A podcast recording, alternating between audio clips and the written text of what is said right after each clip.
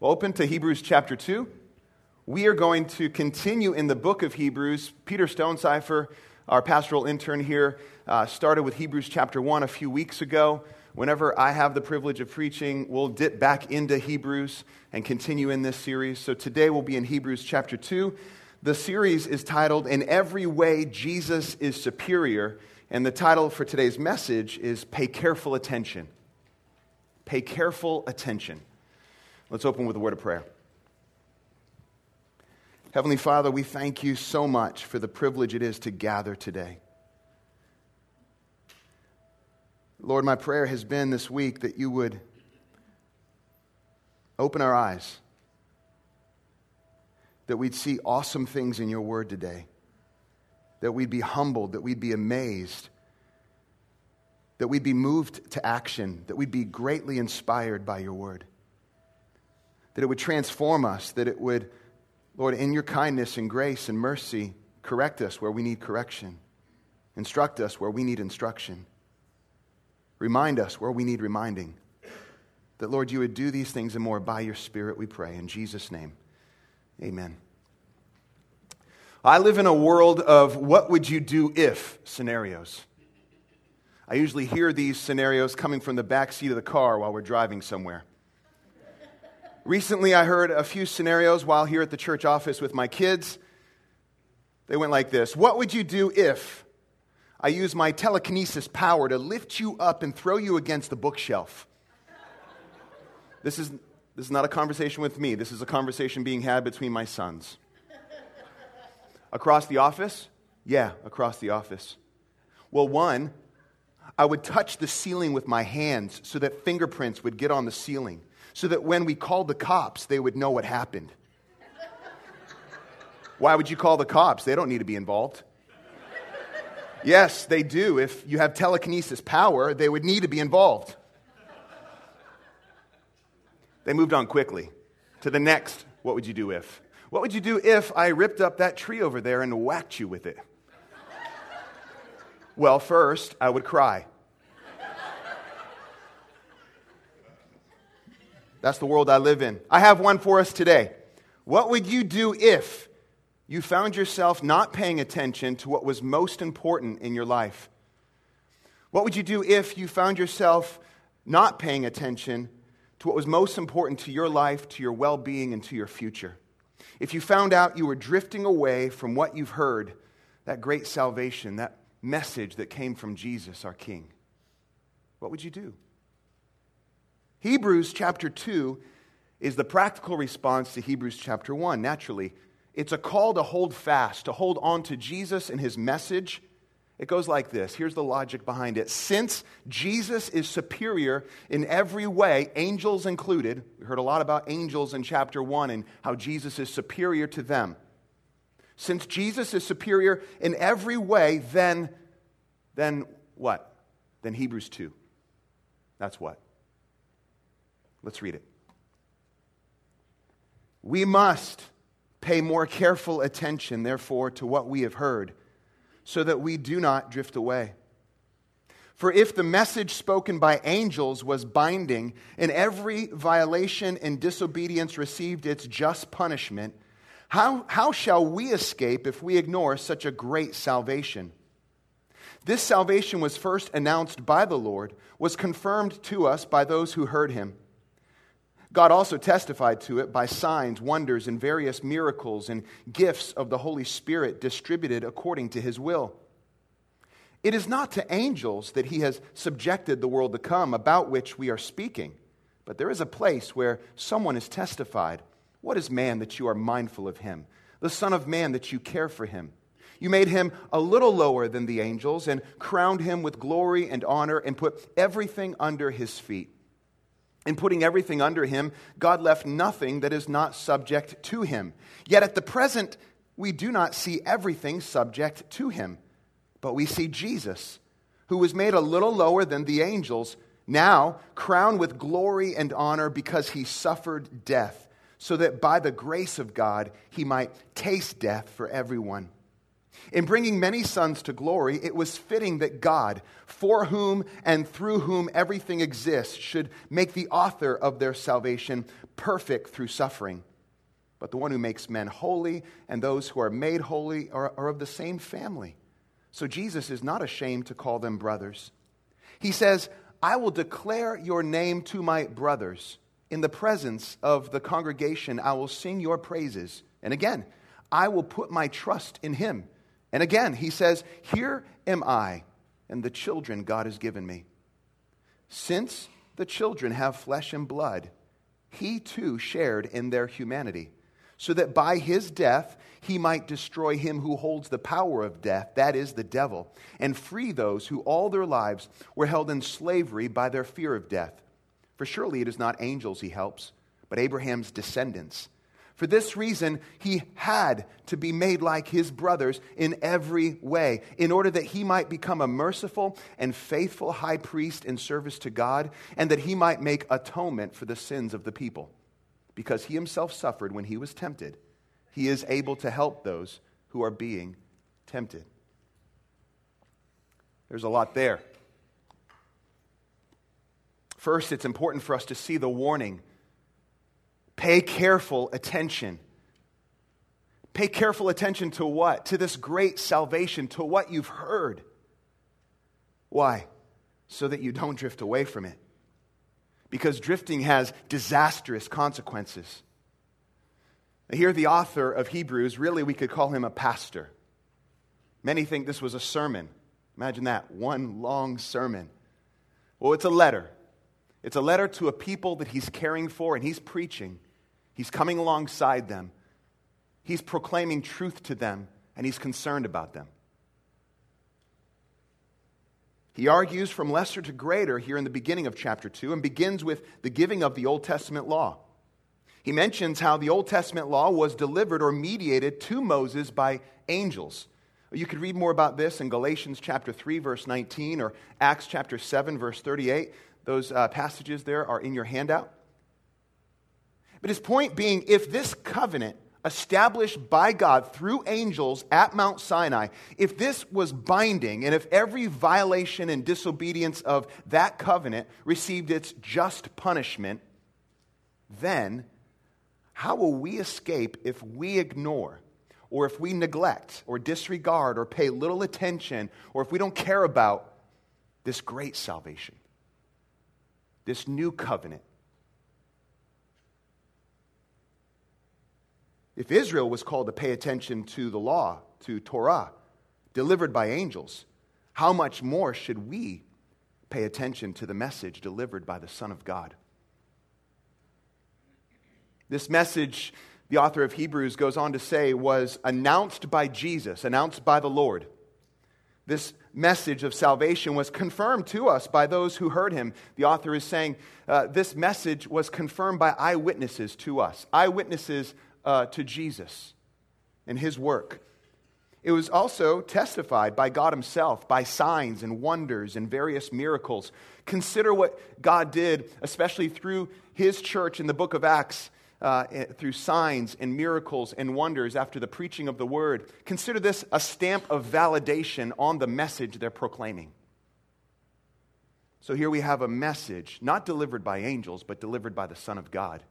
Here we have a message that is confirmed by those who heard and saw this Jesus, the Christ.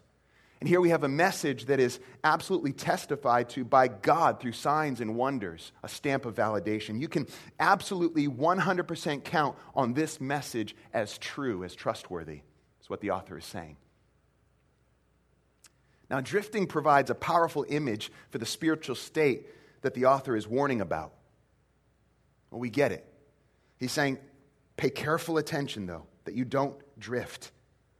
Pay careful attention.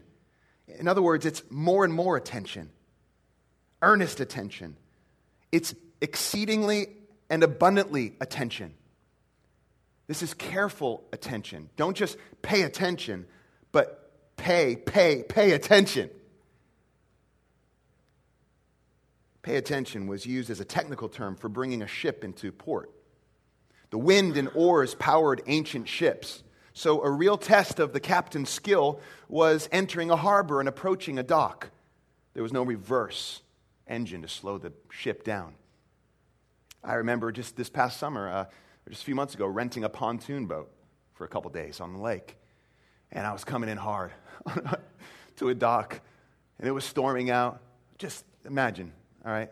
I got five kids. They're freaking out. They're crying. There's lightning. There's wind. There's waves. Just, I've been pelted by what I thought was ice, but it was really just rain. I, I wanted to cry. I wasn't crying. I was coming, coming to the dock, and I'm thinking, okay, is this our dock? Yes, it is. Thank you, Lord. coming in strong. Had to hit that reverse. These sailors back in the day, they had no reverse. For these ancient ships, too much speed meant you'd crash. Too little you'd fall short and drift on by. What would influence the drift? Strong currents, winds, they would undoubtedly play their part. So the author of Hebrews is concerned that his readers are tempted to drift, or they have begun to drift off course, or they would drift if they don't give attention to the message they've heard. Now, what would they drift for? Well, not paying attention, being distracted. Could it be due to persecution? Absolutely. Later on in the letter, that, that idea is, is formed even more that these who he's writing to are struggling due to persecution that they're under.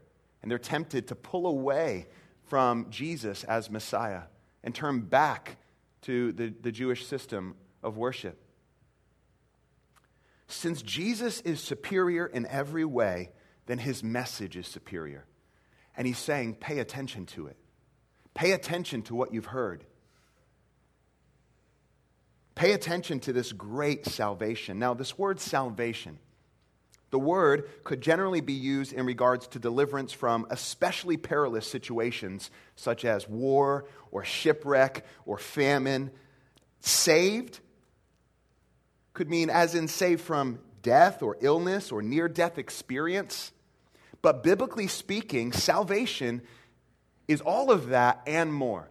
It's all of that and more. This is about what God has done and what He is doing and will do on behalf of His people. Salvation from oppression, salvation from sure disaster, salvation from enslavement to sin, salvation from the just, the deserved wrath of God, salvation from coming judgment. It's a great salvation. Now, where did this deliverance come from, this salvation come from? How was this salvation accomplished? So, the author of Hebrews goes on to explain. He says, Pay attention to this great salvation, and we should do the same. But second, he says, Jesus was made lower. He was made a little lower than angels, and we see this in verses 5 through 9. Verse 5 it is not to angels that he has subjected the world to come, about which we are speaking, but there is a place where someone is testified. What is man that you are mindful of him? The Son of Man that you care for him? You made him a little lower than the angels, and you crowned him with glory and honor, and put everything under his feet. In putting everything under him, God left nothing that is not subject to him. Yet at present, we do not see everything subject to him, but we see Jesus who was made a little lower than the angels, now crowned with glory and honor, because he suffered death, so that by the grace of God he might taste death for everyone. Now, you might be sitting here thinking, now, wait a minute. I thought Jesus was more superior than angels. What's going on here? He's now made a little lower than angels. This speaks of his humanity. This speaks of him taking on the stuff we're made of entering our broken world, entering our sin sick world in human form, being born. Just, it's, it's, it's crazy, really, to think about. It's breathtaking. Jesus became what we are, He became human to do what we could not do, and that is restore humanity's broken relationship with God. That required Jesus humbling himself and taking on human flesh, becoming a little lower than the angels. Now, verses 5 through 18 of chapter 2, they're explaining how this great salvation was accomplished and what it means for us. the Son had to become, for a little while, a little lower than the angels before being crowned with glory and honor. So he had to become a little lower than the angels before being crowned with glory and honor. And the author's key text in explaining this to um, the church that he's writing to is found in Psalm 8, verses 4 through 6. Now, the author says there's a place where someone once testified. Wouldn't, it, wouldn't that be great if we were doing our memory verse? Well, there's a place somewhere where someone once testified. It's actually in Psalm 8. So let's read where someone once testified. Psalm 8, verse 1 O Lord, our Lord, how majestic is your name in all the earth. You have set your glory above the heavens. From the lips of children and infants, you have ordered praise. Because of your enemies, to silence the foe and the avenger. When I consider your heavens, the work of your fingers, the moon and the stars which you have set in place, what is man that you are mindful of him? The Son of Man that you care for him? You made him a little lower than the heavenly beings or the angels and crowned him with glory and honor. You made him ruler over the works of your hands. You put everything under his feet all the flocks and herds and the beasts of the field, the birds of the air and the fish of the sea, all that swim the paths of the seas. O Lord our Lord, how majestic is your name in all the earth. The author of Hebrews is pulling from Psalm 8. He later uses three wonderful texts in a supportive way as well, which we'll get to momentarily. In Psalm 8, we see the original context is speaking of man, not in his broken state, but in his ideal state of being, whole. At creation, mankind was given dominion over the earth, but ever since mankind's rebellion against their creator, that authority over creation was broken and has been lacking, to say the least. But here, the author of Hebrews is helping the reader see the place man is called to have and hold, but doesn't. And where Jesus, he was made lower than the angels to take on and fulfill the role of the ideal man, the perfect man, the whole man. He is Adam again. And Jesus did it. He did it in every way. Jesus fulfilled Psalm 8. Now, even so, we might sit back and say, okay, but I don't see it. I don't see Jesus' authority in the here and now over all creation. I just don't see it. You know what I do see? I see death, I see sickness, I see addiction and pain, I see suffering and brokenness, and I'm sure you can relate to this because you live in the same world I live in. If Jesus fulfilled Psalm 8 as the perfect man, if Jesus has all authority over all creation and he rules in glory and honor, why don't I see it in all of its fullness and beauty? Or why don't I experience it in the day to day brokenness of life? What's with this persecution? Maybe those he's writing to might ask, What's with the persecution? If Jesus is reigning in all authority. But what else? What else do we see? What else do we see? Verse 9. But we see Jesus, who was made a little lower than the angels, now crowned with glory and honor because he suffered death, so that by the grace of God he might taste death for everyone. We see Jesus. And the author of Hebrews is trying to help those that he's writing to see Jesus again. We gather Sunday after Sunday to see Jesus. We need to see Jesus again. Jesus is not a band aid, He's the cure. He's not part of the question, He's the answer. He is faithful, and so His people are called to remain faithful.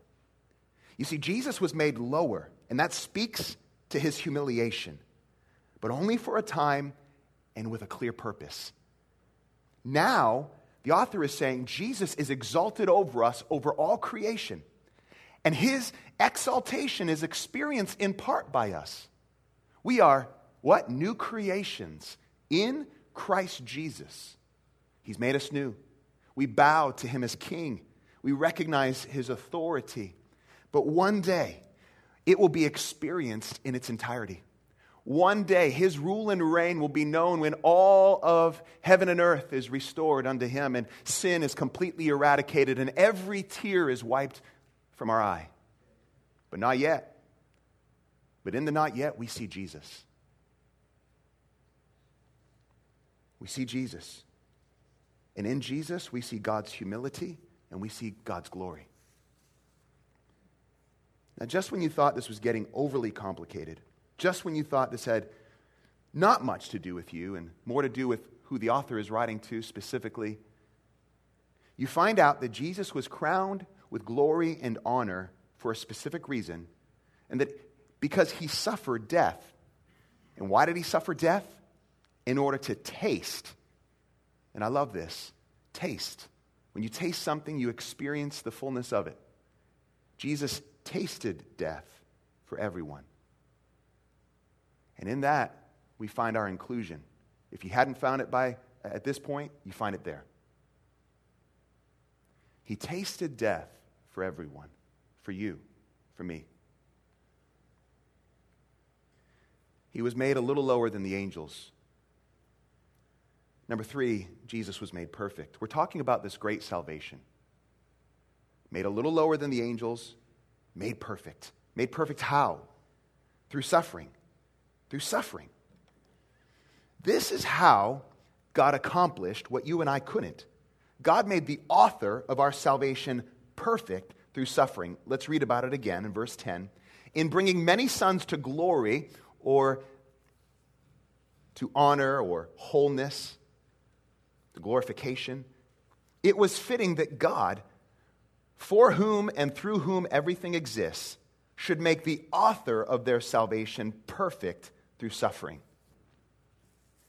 In verse 10, we see um, Jesus referred to as the author of our salvation. Now, author has had a range of meanings uh, when used by ancient authors. It, it, they could use this word to mean founder, hero, captain, leader, pioneer, champion. And I like all those words when it comes to Jesus. It's important, though, to pause and remember who the author and originator of this great salvation is. It's Jesus. Jesus is the author of our salvation. He is a pioneer who will go where no one else dares to go and face what no one else dares to face in order to make a clear path for others. That's what a pioneer does. Go where no one else dares to go to make a path for others. And Jesus has done that for us, for Jesus is the pioneer. He's the pioneer of our faith. He is a founder. A founder is the one who started something, who came up with the idea, who had that aha moment. Jesus is the founder of our faith. He is a hero. A hero is someone who's willing to give up his or her life in order to rescue someone else. Jesus is the hero of our very lives. An author. An author comes up with the plot line and the characters. Jesus is the author of our salvation. It goes on to say that he was made perfect through suffering. Now, you might wonder what's the deal with that? I thought Jesus was perfect in every way, without sin. Perfect here does not mean without flaw or sin. Even though that is true about Jesus, it means to bring to completion, to be fully prepared, or to reach the goal or the end. We're talking fulfillment here.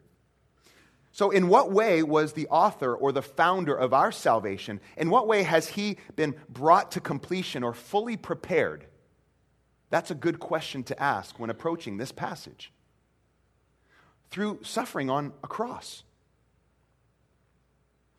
That's how. He reached the end. He accomplished what he set out to accomplish by dying on a cross for you and me through suffering. The giving up of his life as a sacrifice in order to become for us what we desperately needed and what the Old Testament shouted for centuries upon centuries. Jesus became the perfect pioneer. He became the author of our salvation. How? Through suffering. not for his own sake. He, he didn't need this, but for ours. Jesus was made perfect, or he was brought to completion, to his goal and fulfillment through suffering on the cross. That he might be the perfect sacrifice for our sins and the perfect high priest, mediator, that go between. Well, let's keep going. In verses 10 and 11, we see that Jesus had to share in our humanity. He had to. He had to suffer and die so that we might share in his glory or be made holy and set apart and enter his family, become his brothers. There's a lot of talk about being a brother. And then in verses 12 through 13, it's all backed up. He, uh, he's backing up what he says with three really cool Old Testament texts that we don't have time to get into, but I've given them to you in your handout. There's Psalm 22, there's a couple passages in Isaiah 8 that have everything to do with trust and with the family of God expressing trust and reliance on God. We've been welcomed into a new family. It goes on to say in verse 11 both the one who makes men holy and those who are made holy are of the same family. So Jesus is not ashamed to call them brothers. We don't often think about that, that Jesus is our brother. We're part of his family, we're co heirs with Christ. It goes on to say, I will declare your name to my brothers. In the presence of the congregation, I will sing your praises. And again, I will put my trust in him, or I live by placing my trust in God, is essentially what he's saying. And again, he says, Here am I and the children God has given me. This is family language, it's trust language. Jesus was made a little lower than the angels, Jesus was made perfect through suffering. And finally, Jesus was made like his brothers. We're talking about this great salvation. Goes on in verse 14 since the children have flesh and blood, he too shared in their humanity, so that by his death he might destroy him who holds the power of death, that is the devil, and free those who all their lives were held in slavery by their fear of death. For surely it's not angels he helps. There's angels again, bringing up angels again. It's not angels he helps. No. Well, who does he help? It's not, it's not angels, but it's Abraham's descendants. For this reason, he had to be like, made like his brothers in every way. And it goes on to say why. Jesus was made like us in every way. It wasn't for angels, it was for Abraham's descendants. He's still answering, the author is still answering the why and the how of this great salvation. And listen, church, there will be no wow factor if we can't first answer the why and how this great salvation. We will have no wow response. We will not want to lift our hands high or sing or declare praises or live a life set apart for Him if we don't know the why and the how. And so it's important for us not to drift from what we've heard and from what we're hearing. Hebrews, if we let it, Hebrews 2 has a way, it will, will have a way of anchoring us to what's most important.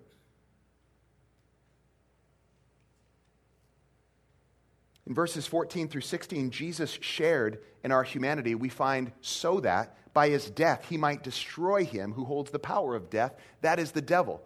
Isn't that good news? Like, could I tell you any better news than that? And, I mean, it gets better. And free those who all their lives were held in slavery.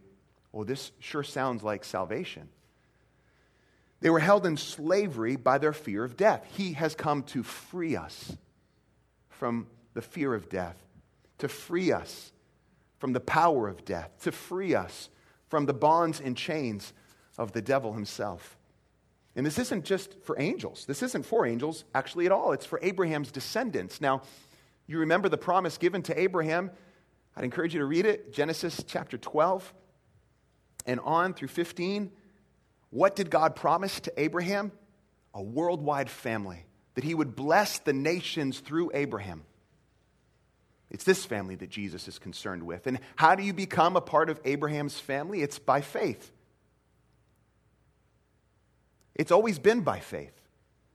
Entrance into the family of God has always been by faith. Abraham trusted in the promises of God and was made righteous by faith. We are trusting in the promises of God and are made righteous by faith.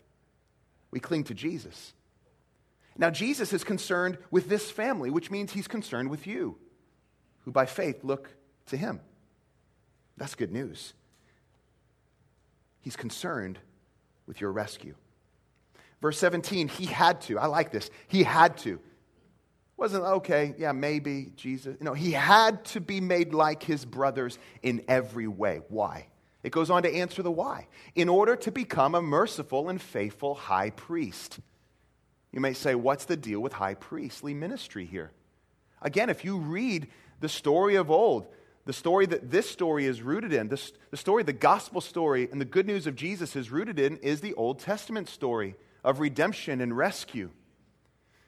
And that story was told for thousands of years, and there was a certain sacrificial system set up for thousands of years with priests set up to represent and help mediate between the people and God. Jesus fulfills that role as high priest. We don't need another mediator. Jesus is the mediator, the perfect high priest. So he had to be made like his brothers in every way in order to become this. But it's happened and in order to make atonement for the sins of the people. So Jesus had to be made like his brothers in every way in order to become a faithful and merciful high priest and in order to become that perfect sacrifice to make atonement. That word in, uh, in, in, some of your Bibles might say propitiation. The, the word is a good word to study. It means to appease, to make amends, or repair a broken relationship. It means to uh, absorb uh, or to completely cover or wipe out anything that causes division or gets in the way of our relationship with God. And that's exactly what Jesus' sacrifice accomplished for us. Finally, he had to be made like his brothers in every way in order to fully identify with us it goes on to say that he suffered, was tempted, and he's able to help those who are being tempted. That's, that's you and me, by the way. We're tempted every day. But he's able to help you and me because he fully identifies with us. He suffered and was tempted in every way. We're talking full on identification. This is a great salvation. I mean, we've just been, we've been diving deep here the author of Hebrews has pushed us to look a little bit outside of maybe the boundaries we've drawn and to see that, okay, Jesus, and speak in a different language a little bit, Jesus was made lower than angels. He was made perfect through suffering. Okay, maybe I wouldn't have said it that way. Um, and then he, he had to be, be made like his brothers in every way. Didn't even think about him being my brother before this.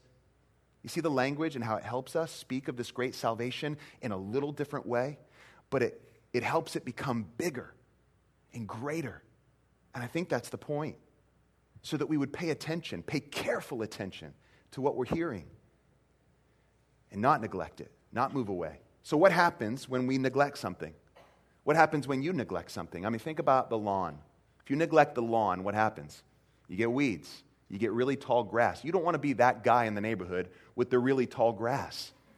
My, Jude, he's starting to mow our lawn. He, he, he does a great job.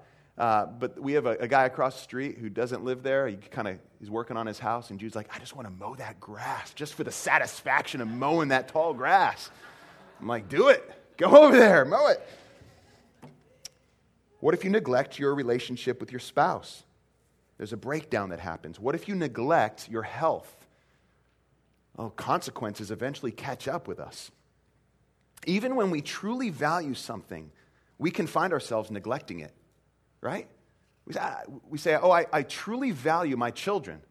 But if we're going through a period where we're working a lot and we're, we're just we're distracted, we're like, wait a minute, I, have been neglecting time with my kids. It does, doesn't mean you don't value them. But what needs to happen? A reevaluation of your priorities. And I think it's important that we do a little reevaluating here today. Make sure that our priorities match what we actually value, what we say we value.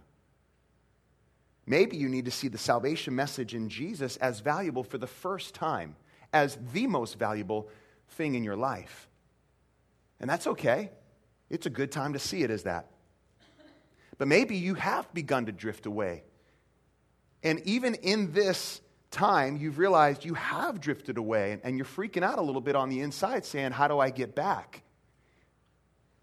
You get back by looking to Jesus, the author and perfecter of your faith, and ask Him to help you reevaluate. Ask Him to draw you near again. Ask Him to help you stand in awe. Ask Him these things. He'll do it. He began a good work, He'll finish it. And He's faithful to get your attention today. Either way, for all of us, a decision has to be made when we read Hebrews 2. A decision has to be made to care or not care about this message we've heard, to look into it more or not look into it, to stop assuming we know what it's all about and start digging deeper, and to begin celebrating like never before. You know, no one likes to be told to pay attention unless, of course, it's a matter of life and death unless it has something to do with our well being. The author of Hebrews has told us to pay careful attention. So, church, Gulf Coast Community Church, pay careful attention. I wouldn't tell you this unless it was a matter of life and death. I wouldn't tell you this unless it actually had to do with your well being, your life now and your life to come. Pay careful attention to what you have heard. I don't want you to drift away. Pay careful attention to this great salvation. Let's pray. Father, thank you for Hebrews chapter 2. Thank you for the gift of warning. Thank you for the gift of this great salvation just being laid out for us so we could just see it again with new eyes. Move us to a place of great appreciation, and may all of us reevaluate what's most important in our lives. In Jesus' name, amen.